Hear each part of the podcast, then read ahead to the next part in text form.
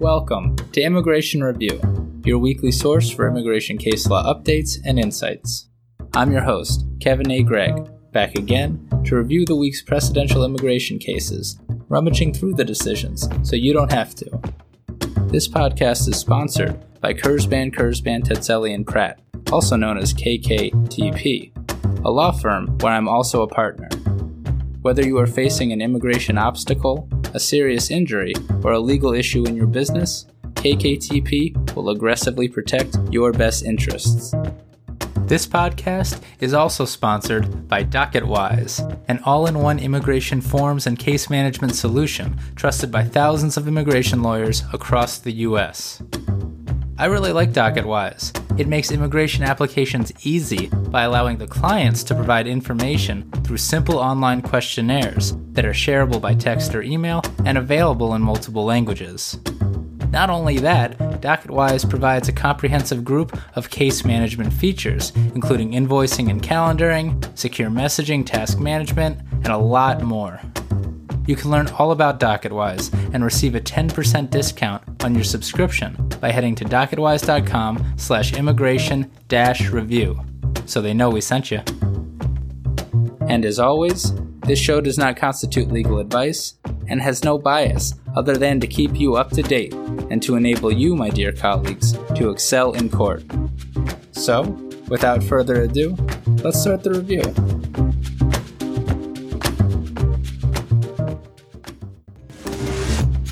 The Supreme Court Speaks. It's the podcast's equivalent of Christmas morning, if, of course, there was always a 50 50 chance of receiving coal. Four cases and lots of statutory and regulatory interpretation this week. Not as boring as one might expect, thanks in no small part to Justice Gorsuch's colorful language employed against the government. Might us immigration practitioners have an ally on the highest court? Let's see what happens with the TPS decision, but soak it in this week. Also, I know it's a bit late in the game, but is anyone interested in a face mask? If so, I encourage you to check out the Etsy page of my friend Meredith Myers Designs. Meredith is making face masks perfect for nerdy lawyers, such as all of you nerds listening to this podcast. Her law library face mask is a personal favorite, and I just wore it to a successful USCIS interview, so you know it's good. On to the cases.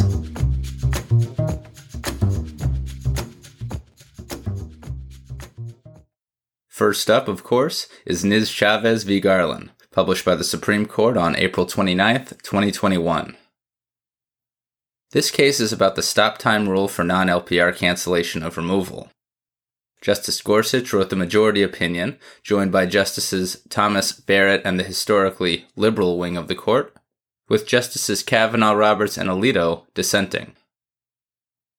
With this decision, Justice Gorsuch has written an opinion that technically rules against Attorney General Garland, who should hold the seat that Justice Gorsuch sits upon on the Supreme Court, but who nevertheless may have reached the same conclusion if he was indeed sitting on that seat. Take a minute to process that if you need. Perhaps unsurprisingly, then, the majority decision is fairly textualist and holds that to prevent a non citizen from accruing 10 years continuous physical presence based on the service of a notice to appear, quote, the government must issue a single statutorily compliant document to trigger the stop time rule, end quote. Because it's the Supreme Court, I'm going to analyze it deeply, so it'll be a bit of a longer discussion. But we got time this week, so what the heck? Quick recap. Following the implementation of IIRIRA in 1997, removal proceedings begin when DHS serves a non-citizen with a notice to appear, known as an NTA, and then files that NTA with the immigration court. The requirements for an NTA are contained at INA Section 239A. Kinda separate from all of that, we have the form of relief often discussed on the podcast known as non LPR cancellation of removal under INA Section 240AB. And we talk about it so much on the podcast because after IIRIRA in 1997, it's one of the only forms of relief that a non citizen can apply for if the non citizen entered the United States without authorization. Non LPR cancellation of removal requires, among other things, that a non citizen have been continuously, physically present in the United States for at least 10 years to even potentially qualify. However, under the stop time rule contained at INA Section 248D, the 10 years stops accruing when, as relevant here, DHS serves a non citizen with, quote, a notice to appear under Section 239A, end quote. In Pereira v. Sessions three years ago, the Supreme Court held nearly unanimously that to implicate the stop time rule, a non citizen must be served with an NTA that contains all of the information outlined at INA Section 239A. Immigration law then exploded, and Jeff Sessions invoked the apocalypse as scripture mandates, and then the circuits went to work. The circuits and the BIA said fine, a non compliant NTA doesn't implicate the stop time rule. But what about when the immigration court then sends a notice of hearing with that information a few weeks or a few months later, as it so often does? Will that work? The circuit split and the BIA did too, in a split en banc decision called Matter of Mendoza Hernandez and Capula Cortez in 2019. The Supreme Court has now resolved that split, stating the issue as follows Quote, The government says supplying so much information in a single form is too taxing. It needs more flexibility, allowing its officials to provide information in separate filings, as many as they wish, over time, as long as they find convenient. The question for us is whether the law Congress adopted tolerates the government's preferred practice. End quote. Not looking good for the government when the question is framed like that, and it wasn't. To reach its conclusion, the majority relied heavily upon the fact that, per the plain text of the stop time rule statute, the 10 years continuous presence only stops, quote, when the alien is served with a notice to appear, end quote. The requirements of an NTA, of course, are located at INA Section 239A1 and mandate, among other things, inclusion of the date, time, and place of the non citizen's first hearing. According to the court, use of the indefinite article A in the stop time rule statute, as in a notice to appear, suggests, quote, a single document containing the required information, not a mishmash of pieces and some assembly required, end quote. Not only that, Justice Gorsuch and the majority noted that the predecessor to the NTA, Orders to Show Cause used before IIRIRA's implementation in 1997, expressly authorized the government to specify the place and time for a non citizen's hearing, quote, in the order to show cause or otherwise, end quote. IIRIRA took away that or otherwise language and the government's discretion to provide removal hearing information as it pleased, and implemented the stop time rule to boot strong evidence that supports Mr. Niz Chavez's position. Ultimately, Justice Gorsuch acknowledged what we all know. DHS doesn't provide the date and time in the NTA because it's an administrative nightmare for it to do so. But the policy argument fell on deaf ears. Quote, as this court has long made plain, pleas of administrative inconvenience and self serving regulations never justify departing from the statute's clear text. End quote. Mr. Niz Chavez, therefore, gets the opportunity to apply for non LPR cancellation, and the many dissenting BIA members and Mendoza Hernandez get their revenge. Here's a bunch more, obviously.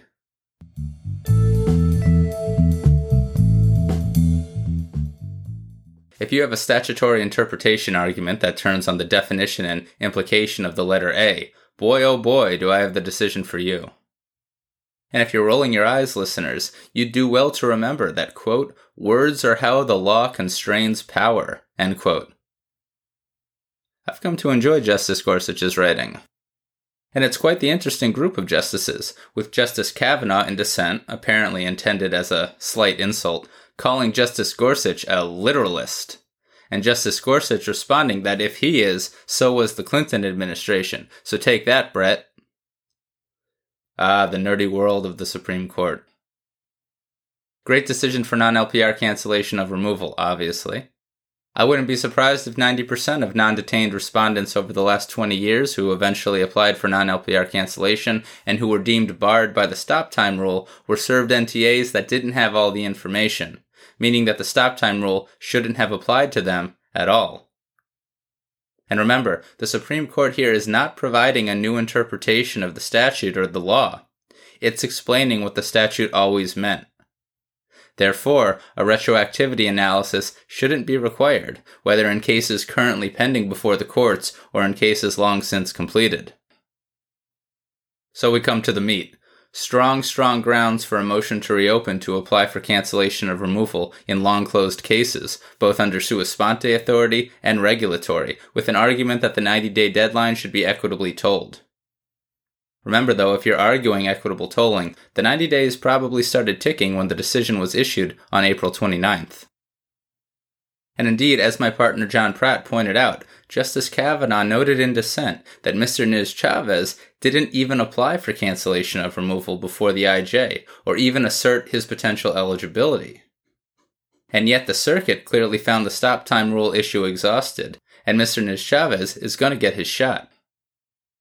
So don't let your client's failure to assert cancellation of removal in the first hearing bar you from filing a proper motion to reopen to apply for cancellation of removal now. Because again, it appears that Mr. Chavez did not.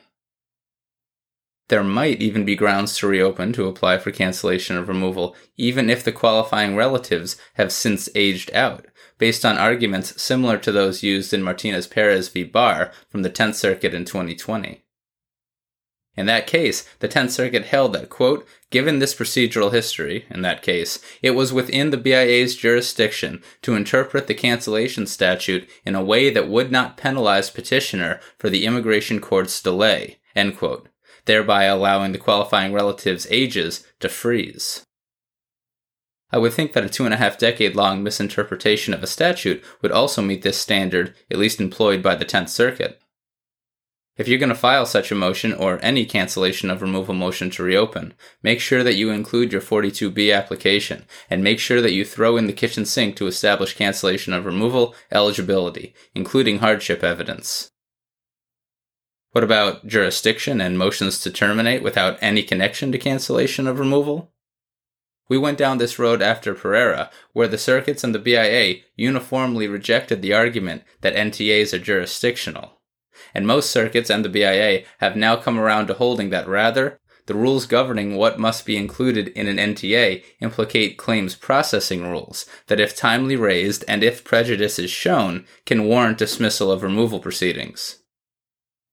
I'm sorry to say that as I read Niz Chavez, it does not seem to alter those decisions. But of course, I might be wrong, and in fact, longtime Ohio listener Defilia Diaz emailed me a tweet showing that an IJ in Cleveland terminated a case mere hours after the decision was issued. So who knows? And for any IJ or attorney advisor out there listening, I have in no way waived my right to change my mind and file a motion. Here are some quotes to argue that Niz Chavez does change the termination analysis, and two, at a minimum, support a prejudice argument in your timely raised claims processing rules, motions to dismiss, or in absentia motions to reopen. Quote, a notice to appear serves as the basis for commencing a grave legal proceeding. As the government has acknowledged, it is like an indictment in a criminal case or a complaint in a civil case. End quote. And if it's like those documents, as Justice Gorsuch makes crystal clear that it is, Perhaps mistakes in those documents are indeed jurisdictional, or at least per se mandate dismissal of a case. Or how about this? Quote, if men must turn square corners when they deal with the government, it cannot be too much to expect the government to turn square corners when it deals with them. End quote. Spoken like a man who's been to the DMV before.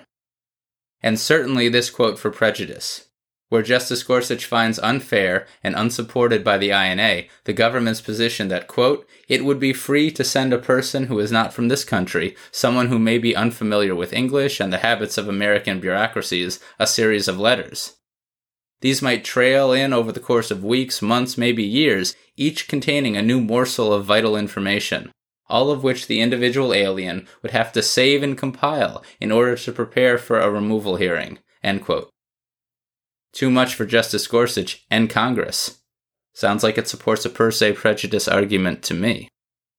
Justice Gorsuch does, of course, throw the government a bone and, in the process, suggests a framework that makes my heart skip a beat. Quote, Perhaps the government could have responded to Pereira by issuing notices to appear with all the information 239A1 requires, and then amending the time and place information if circumstances required. End quote. Let's hope for everyone's sake that DHS and the courts don't take the justice up on his suggestion. And that is Niz Chavez v. Garland.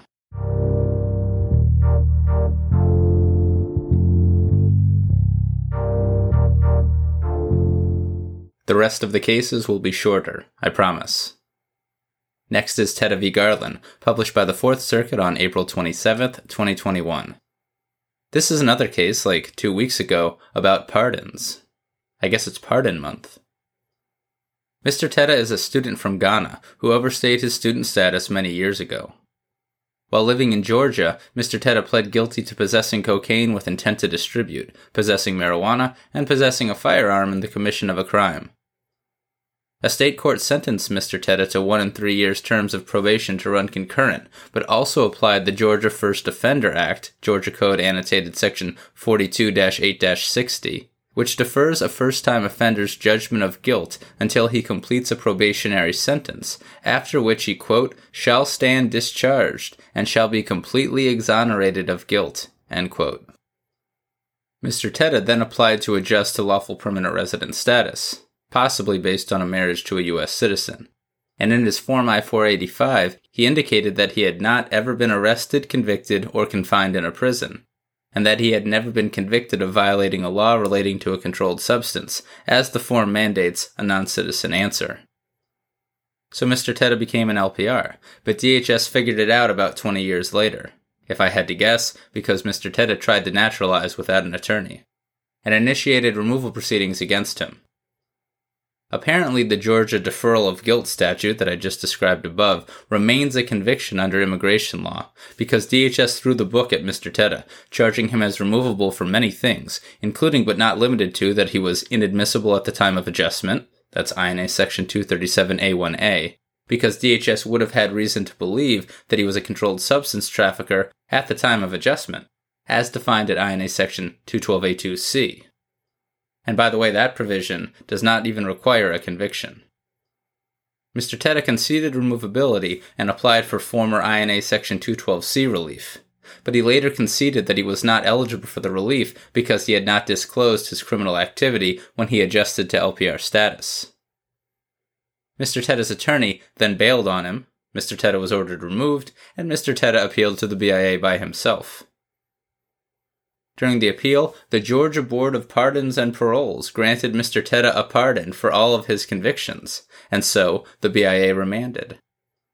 But on remand, the IJ determined that Mr. Tetteh was still removable and ineligible for any relief despite the pardon, because it, quote, specifically excludes the respondent's right to receive, possess, or transport in commerce a firearm, and that a less than full pardon doesn't waive removability for Mr. Tetteh's aggravated felony conviction. End quote. In the alternative, the immigration judge held that the pardon doesn't waive all grounds of Mr. Tetteh's removability, and so doesn't really affect the case, similar to what we discussed two weeks ago in the Third Circuit decision Aristy-Rosa, the Attorney General of the U.S. This time around, the BIA affirmed it all. The Fourth Circuit dismissed and denied the petition for review. First, in a footnote, the Fourth held that a pardoned conviction still constitutes a conviction for immigration purposes as defined at INA Section 101A 48. Again, kind of like what the Third Circuit recently held.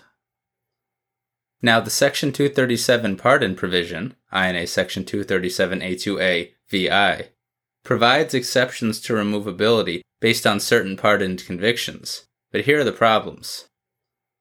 First, the provision only applies to full and unconditional pardons. Here, the Fourth Circuit actually agreed and assumed that, like the BIA did for some reason, Mr. Tetteh's pardon was unconditional, notwithstanding the fact that it still barred him from possessing a firearm.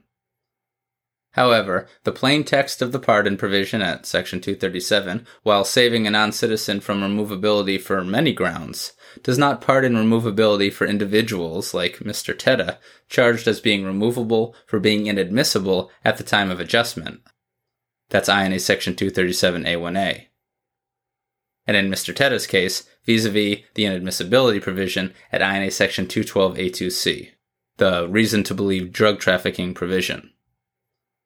The Section 237 pardon provision also does not waive removal under INA Section 237A2C, for non citizens convicted of a firearms offense. Both of those facts proved fatal for Mr. Tetteh. Although the Fourth Circuit recognized that its decision may therefore, for example, allow a pardon to waive removability for an expressly listed ground such as serious aggravated felony convictions, but still allow removability under a less severe Section 237 provision, the Fourth Circuit held that that situation wasn't so absurd that it could disregard the statute's plain text. So the Fourth Circuit held that while Mr. Tetteh's pardon prevented his removal as a non citizen convicted of an aggravated felony, it did not prevent his removal for being a non citizen convicted of a firearms offense or for being inadmissible at the time he adjusted status. So he's removable, and he lost his case. A few more observations.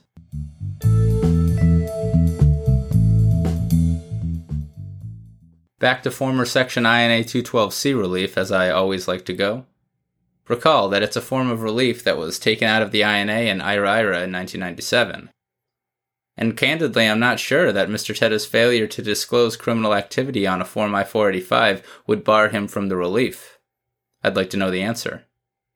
Note further that Mr. Tetteh was surely only even potentially eligible for 212C relief because his convictions occurred before 1996 and possibly 1990. The decision doesn't say. Like so much with immigration law, Former Section 212C relief is especially complicated, as I discussed with Elena Tetzeli many weeks ago. And practitioners with clients who have old convictions, like Mr. Tetteh, must at a minimum review the BIA's 2014 decision in matter of Abdelghany when analyzing the issue. Finally, the OIL attorney on the other side of this case was Walter Bocchini, and he's a great guy. Walter, if you're listening, congratulations on apparently making senior litigation counsel and that is Tetteh v. Garland.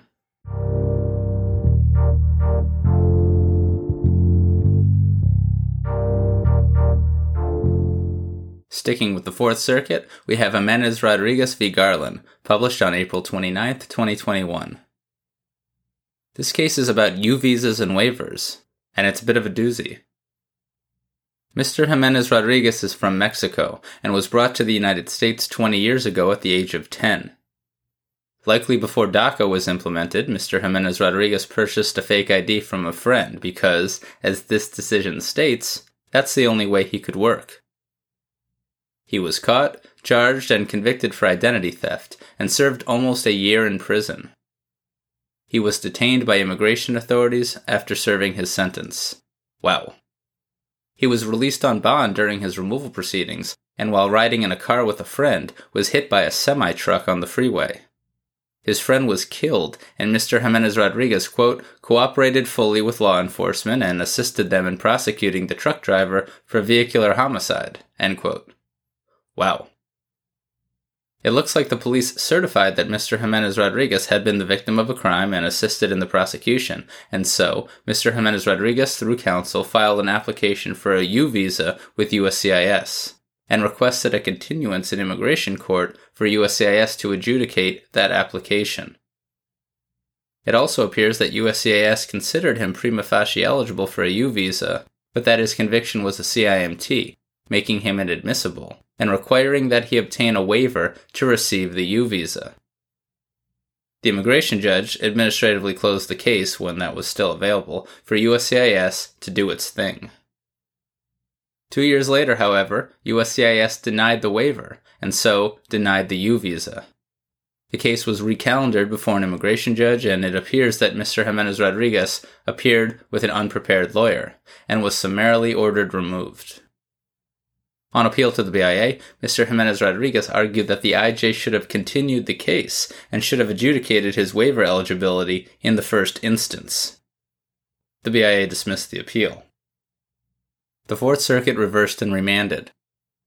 Although it doesn't appear that Mr. Jimenez Rodriguez actually even requested that the IJ adjudicate his U visa waiver at the time, the BIA considered whether IJs had such authority on appeal, and held that they didn't. So the Fourth Circuit reviewed that legal decision and disagreed with it. It instead largely agreed with the Seventh Circuit's 2017 decision in Baez Sanchez v. Sessions, wherein the Seventh held that while no statute or regulation expressly authorizes IJs to grant U visa waivers, 8 CFR Section 1003.10a authorizes an IJ to exercise all authority delegated to the Attorney General. And the statute, at INA Section 212D3A delegates authority to grant U visa waivers and other waivers to the Attorney General. The Fourth Circuit didn't go quite as far as the Seventh, and held that there may exist contexts where IJs don't have all the authority delegated to the Attorney General. But it doesn't matter here, because 8 CFR Section 1003.10b permits IJs to, quote, take any action consistent with their authorities under the Act and regulations that is appropriate and necessary for the disposition of such cases. End quote. And another regulation, section 1240.1A1, is similarly expansive.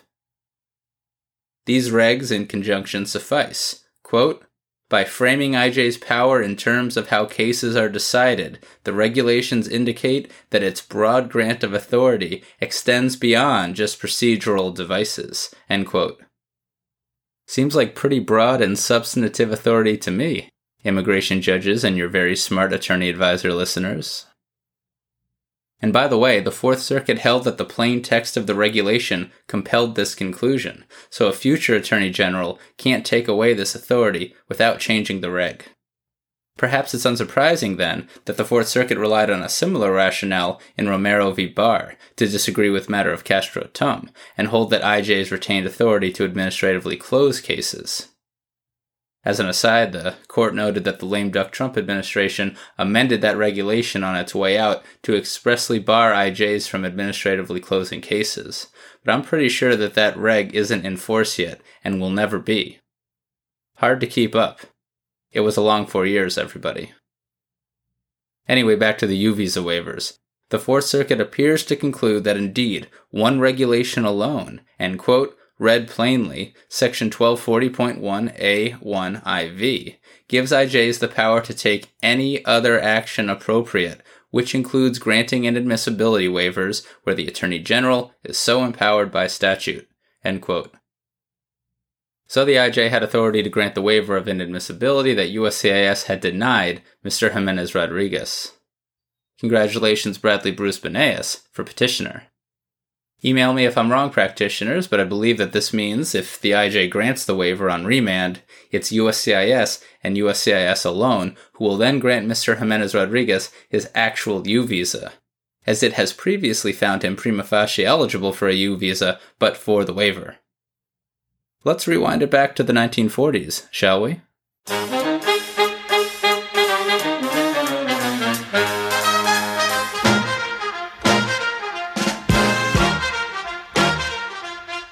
1943 to be specific. Powerful case on Ira Kurzban's favorite, the Chenery Doctrine. Under the 1943 Supreme Court Chenery case, circuits, quote, review an agency's decision solely by the grounds invoked by the agency, end quote.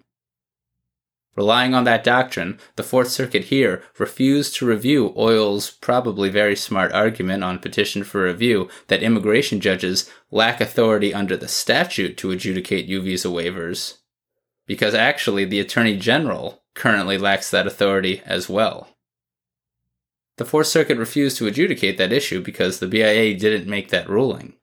The BIA simply relied upon its decision in matter of Khan to reach a similar conclusion and assumed that IJs might have such authority under the statute. The Chenery Doctrine can be a powerful thing. And anyway, in the alternative and in a footnote, the Fourth Circuit held that the statute at issue, INA Section 212D3A II, does provide IJs with the authority to grant U visa waivers for people like Mr. Jimenez Rodriguez. Although the statute limits waivers to non citizens, quote, seeking admission, end quote, usually at the border, the Fourth Circuit held that because Mr. Jimenez Rodriguez entered unlawfully many years ago, he was, quote, never lawfully admitted, meaning he qualifies as someone seeking admission, end quote. I gotta think more about that and how it might help in other cases, but it's good to remember. And that is Jimenez Rodriguez v. Garland.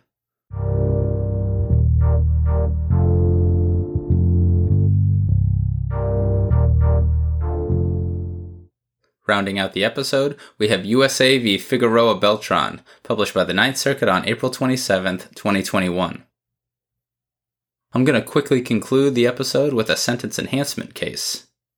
This case is about controlled substance offenses in Nevada and is therefore highly relevant to immigration law.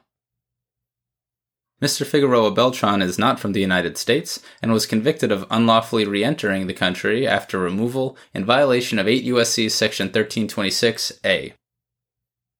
The federal court increased his criminal sentence based on a finding that he had previously been convicted of a drug trafficking crime as defined by the federal sentencing guidelines at section 2L1.2B1A(I). Based on his prior conviction under Nevada Revised Statute section 453.337 for possession of cocaine with the intent to sell. The portion of the sentencing guidelines here used to enhance Mr. Figueroa Beltran's sentence requires application of the same categorical approach applied in immigration court.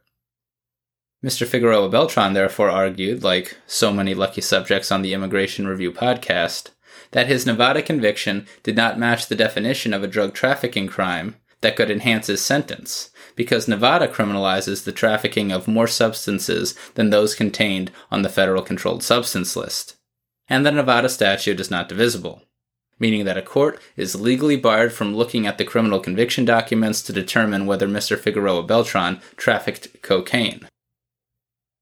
Cocaine is, of course, a listed controlled substance, but Nevada also criminalizes some other weird stuff, such as butanediol and gamma butyrolactone, if you're curious.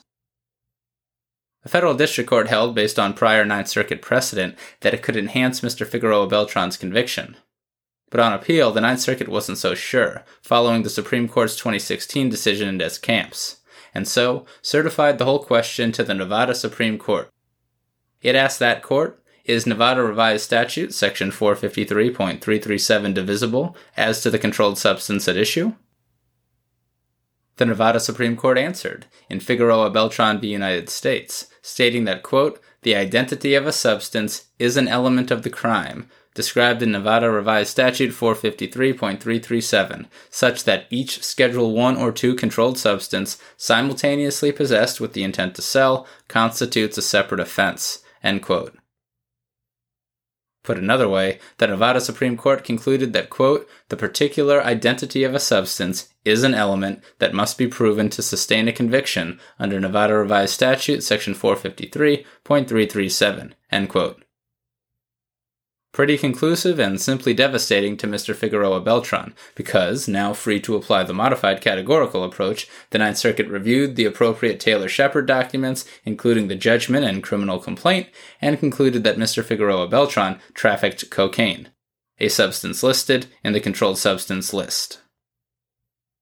Now, there's some other sentencing and due process arguments to this case, but it's not relevant to immigration law.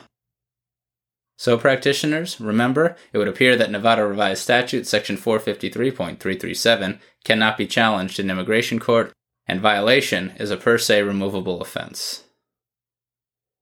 And that is USA v. Figueroa Beltran.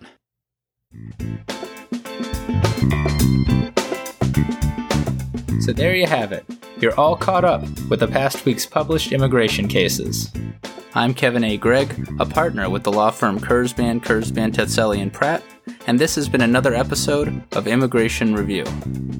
Thank you for listening, and I hope you enjoyed it. If you did, please share it with a friend and rate and review us.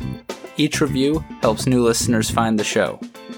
And of course, subscribe to Immigration Review wherever you get your podcasts. If you like what we do and want to become a patron of the show, please check out our Patreon page at www.patreon.com forward slash immigration review, or click on the link in the show notes. And if you're interested in an official Immigration Review CLE certificate for 5 credit hours, email me at kgregg at kktplaw.com with your full name and the episode numbers for the 10 shows you've listened to. Also, feel free to email me with questions, comments, or anything at all. And follow the show on Instagram and Facebook at Immigration Review, and send us a tweet at ImmReview. That's I M M Review. I'll be back next Monday for a brand new discussion. Until then, I'm Kevin A. Gregg, bringing you the Immigration Review.